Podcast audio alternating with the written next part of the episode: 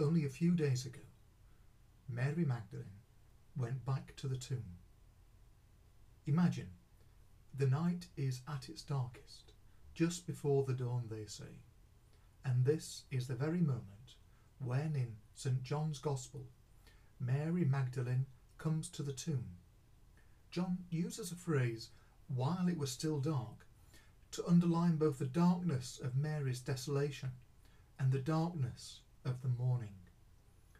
For she had gone to anoint a man she loved, who had been brutally killed. She had come to tend his mutilated body.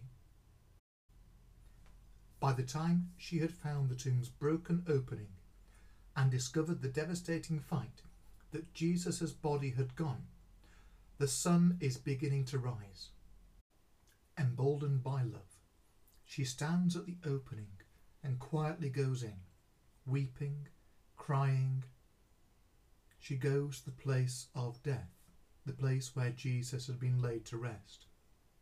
And then, as she bends down into the tomb herself, she sees the angel and asks, They have taken away my Lord. Where is he? I can imagine that she was wailing, and then, with tears in her eyes, she turns round and sees the gardener. The conversation Mary has with the gardener changes everything, not just for her, but for everyone, everywhere. In our world today, do we see human life which is fractured and broken? Do we see, as in Mary's face and her body, grief and confusion, trauma at all that's been created by COVID 19? Or do we see hope? Hope in the new light of a dawn that approaches. Whatever we see, I would suggest that in the getting down and looking into the dark places of our lives, as Mary looked into the tomb, we too can sometimes find angels. And just as Mary waited patiently by the tomb, in her grief, in her tears, and in her distress, she was able to encounter the risen Christ. And so we too, in our grief, our sadness, our confusion of heart, and our tears, can also encounter the same risen Christ today. Amen.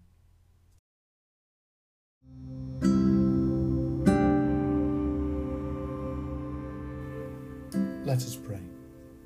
With faith and love and in union with Christ, let us offer our prayer before the throne of grace. Have mercy, O Lord, on your people, for whom your Son laid down his life. Bring healing and wholeness to people and nations, and have pity on those torn apart by division. Amen. Strengthen all who are persecuted for your name's sake, and deliver them from evil. Amen. Look in mercy upon all who suffer, and hear those who cry out in pain and desolation.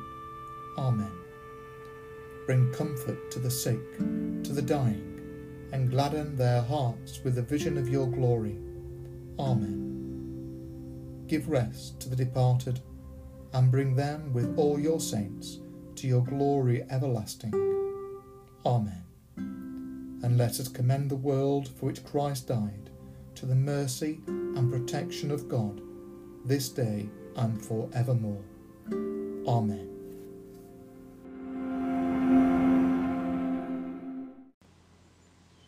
Thank you for taking the time to be with me today, and I look forward to meeting with you again in the not too distant future.